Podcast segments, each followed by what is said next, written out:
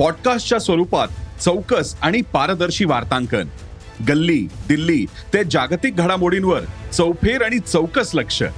नव्या डिजिटल युगासाठी उदय सकाळच्या डिजिटल भविष्यपत्राचा. जग तुमच्यापासून फक्त एक क्लिकवर. भेट द्या ई सकाळ वेबसाईटला किंवा डाउनलोड करा सकाळ ऍप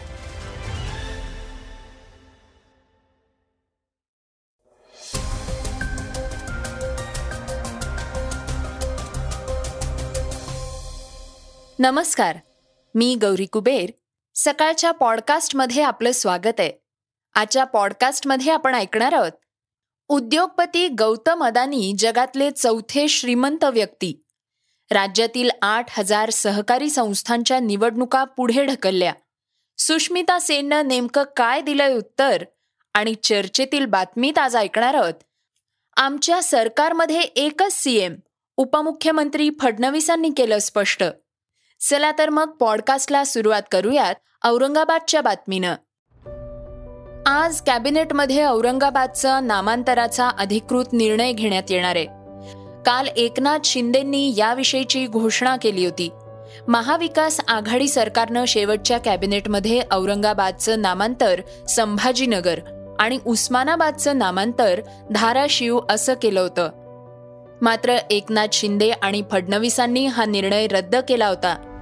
पण नामांतराला समर्थन असल्याचं म्हटलं होतं. त्यानुसार आज नामांतराचा निर्णय घेतला जाणार आहे. महाविकास आघाडी सरकार अल्पमतात असताना निर्णय घेतल्यानं आज होणाऱ्या कॅबिनेटमध्ये औरंगाबाद आणि उस्मानाबादच्या नामांतराचा निर्णय घेण्यात येणार आहे. मात्र औरंगाबादच्या नामांतराला खासदार इम्तियाज जलील यांनी जोरदार विरोध केलाय. औरंगाबाद नामांतर औरंगाबादकरांना हवंय की नको यावर जनमत घेण्याचं आवाहन त्यांनी राज्य सरकारला केलं होतं.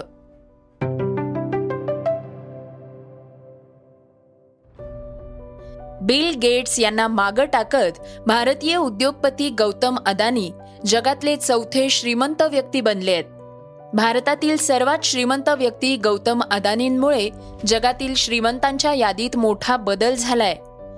फोर्ब्स अब्जाधीशांच्या निर्देशांकानुसार गौतम अदानी यांनी मायक्रोसॉफ्टचे संस्थापक बिल गेट्स यांना मागं टाकून जगातील चौथे सर्वात श्रीमंत व्यक्ती बनले आहेत.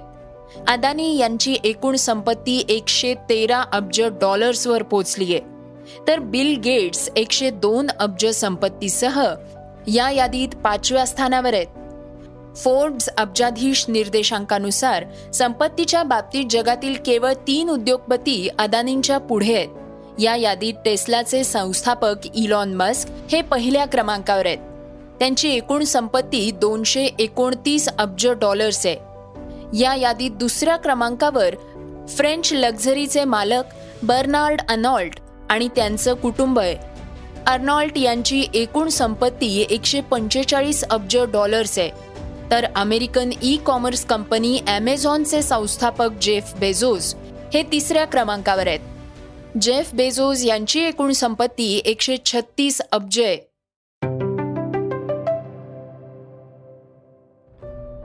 ऑफिसमध्ये जाणं काम करणं हे अनेकांसाठी आनंददायी असेलच असं नाही. त्यातही किती जण ऑफिसमध्ये हसत खिदळत असतील हा आकडा अतिशय कमीच असणार आहे. मात्र हसण्याचे आरोग्यासाठीचे अनेक फायदे आहेत. हाच विचार फिलिपाईन्सच्या महापौरांनी केलाय आणि सरकारी ऑफिसमधील कर्मचाऱ्यांनी हसत खिदळत काम करावं यासाठी चक्क कायदा केलाय. जर सरकारी कर्मचाऱ्यांनी हसत काम केलं नाही तर त्यांचा तब्बल सहा महिन्यांचा पगार कापण्यात येणार आहे. न्यू स्ट्रेट टाइम्सच्या वृत्तानुसार महापौर अरिस्टॉटल अगुरी यांनी काढलेल्या या कायद्याचं नाव स्माईल पॉलिसी असं आहे. आहे ना ही धम्माल बातमी? अशा नियमांमुळेच फिलिपाईन्स सगळ्यात जास्त आनंदी देश आहे बरं का? श्रोत्यांनो आता आपण ऐकणार आहोत आजच्या वेगवान घडामोडी. राज्यातील आठ हजार सहकारी संस्थांच्या निवडणुका पुढे ढकलण्याचा निर्णय घेण्यात आलाय. राज्य सरकारनं या निवडणुका तीस सप्टेंबर पर्यंत पुढे ढकलल्या आहेत. राज्य सरकारनं आपत्ती व्यवस्थापन प्राधिकरणाच्या अहवालानुसार राज्यातील बहुतांश भागात मुसळधार पाऊस आणि पूरस्थिती जाहीर केली आहे. तसंच पावसामुळे एकोणनव्वद व्यक्तींचा मृत्यूही झालाय. राज्यात अतिवृष्टी असल्यानं दोनशे एकोणपन्नास गावं बाधित झाली आहेत. या पावसामुळे आणखी नुकसान होण्याची शक्यता वर्तवण्यात येते त्या पार्श्वभूमीवर हा निर्णय घेण्यात आलाय. प्रसारमाध्यमांच्या नोंदणीबाबत नवीन कायद्यात भारतात प्रथमच डिजिटल मीडियाचाही समावेश केला जाणार आहे. जो यापूर्वी कधीही कोणत्याही सरकारी नियमांचा भाग नव्हता. यासंबंधीचं बिल मंजूर झाल्यास डिजिटल न्यूज साईट्सना नियमांचं उल्लंघन केल्यास नोंदणी रद्द करण्याबरोबरच दंडाच्या कारवाईला सामोरे जावं लागू शकतं. मीडिया नियामक नियमांमध्ये डिजिटल मीडियाचा समावेश करण्यासाठी माहिती आणि प्रसारण मंत्रालयानं प्रेस आणि नियतकालिक विधेयकांच्या नोंदणीमध्ये सुधारणा करण्याची प्रक्रिया सुरू केली आहे. डिजिटल मीडिया आतापर्यंत कोणत्याही कायद्याच्या किंवा नियमांच्या अंतर्गत नाहीये. मात्र करण्यात येणाऱ्या या सुधारणांमुळे डिजिटल मीडिया आता माहिती आणि प्रसारण मंत्रालयाच्या नियंत्रणाखाली येणार असल्याचं अधिकाऱ्यांनी सांगितलंय.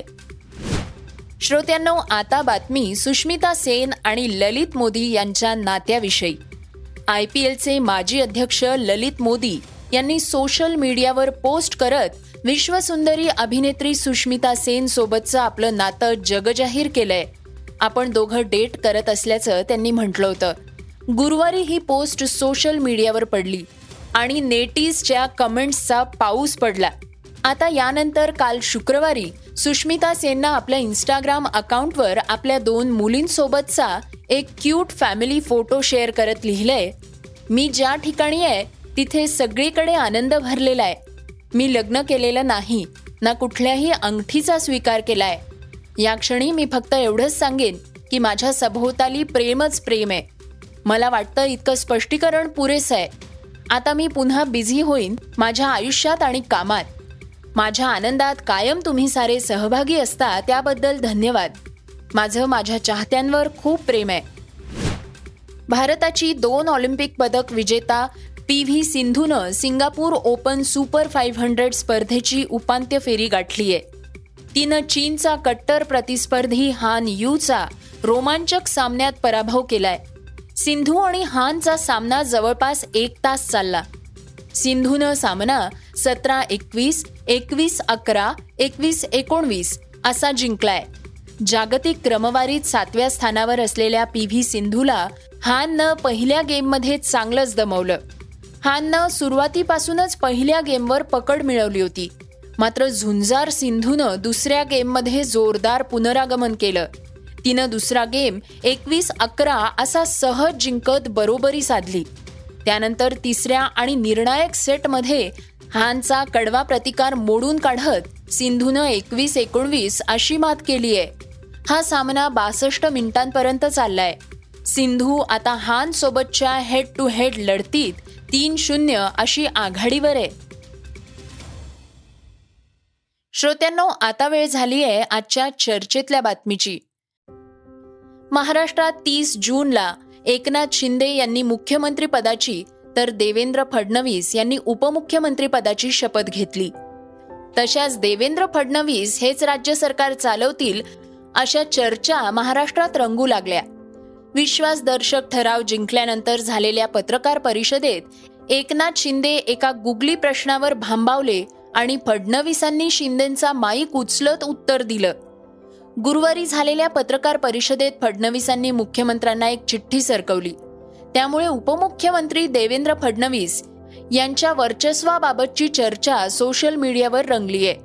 यावर शुक्रवारी पत्रकारांनी फडणवीसांना विचारलं असता मुख्यमंत्री एकच असतो. कुणीही सुपर सीएम नसतं. आमच्या सरकारमध्ये एकच सीएम असल्याचं ठणकावलंय. उपमुख्यमंत्री देवेंद्र फडणवीस म्हणाले अलीकडच्या काळामध्ये माध्यमांकडे बातम्या कमी झाल्या. त्यामुळे डेस्कवर बसून बातम्या लिहिण्याचा एक धंदा सुरू झाला आहे. त्याच्यातलाच अमित ठाकरेंना देणार. मग आता बातम्या कमी पडल्या तर मी माईक ओढून घेतला. आपल्यापैकी अनेक लोक त्या पत्रकार परिषदेमध्ये होते. पत्रकाराने प्रश्न विचारल्यानंतर शिंदेजी उत्तर देत होते. त्यावेळेस तो म्हणाला तुम्हाला नाही साहेब हा प्रश्न उपमुख्यमंत्र्यांना आहे. म्हणून तो माईक मी घेतला पण ते म्यूट करून ते दाखवणं किंवा माझ्या मुख्यमंत्र्याला एखादी चिठ्ठी जर मी लिहिली तर त्यात गैर काय आहे? त्यामुळे अलीकडच्या काळामध्ये तुमच्याकडे बातम्या जरा कमी पडत आहेत असं मला वाटतं. एकच गोष्ट लक्षात ठेवा. कुठल्याही सरकारमध्ये सुपर सीएम नावाचा कोणी नसतो. एकच सीएम असतो तोच नेता असतो तोच प्रमुख असतो. आमच्या सरकारमध्ये एकच सीएम आहेत ते एकनाथराव शिंदे आहेत ते आमचे सगळ्यांचे नेते आहेत त्यांच्या नेतृत्वात आम्ही काम करतोय. आता प्रश्न एवढाच आहे की काही लोकांना ते बघवत नाही. आणि ज्यांना बघवत नाही बघा इको कसा होतो? मग सकाळी नऊ वाजता बोलणारे बोलतात मग अकरा वाजता बोलणारे त्याचा इको करतात मग दुपारी एक अजून तिकडनं इको करतात.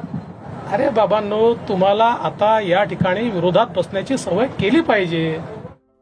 मात्र विरोधी पक्षनेते अजित पवार यांनी आपण कधीच मुख्यमंत्री उद्धव ठाकरे यांच्या समोरचा माईक उचलला नाही.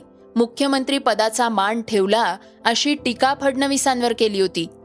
यावर काल शुक्रवारी प्रतिक्रिया देताना एकच सीएम असं म्हणत विरोधकांना अजून विरोधी पक्षनेता असल्याचं लक्षात राहत नसल्याचा टोला फडणवीसांनी लगावलाय. श्रोत्यांनो हे होतं सकाळचं पॉडकास्ट उद्या पुन्हा भेटूयात. धन्यवाद.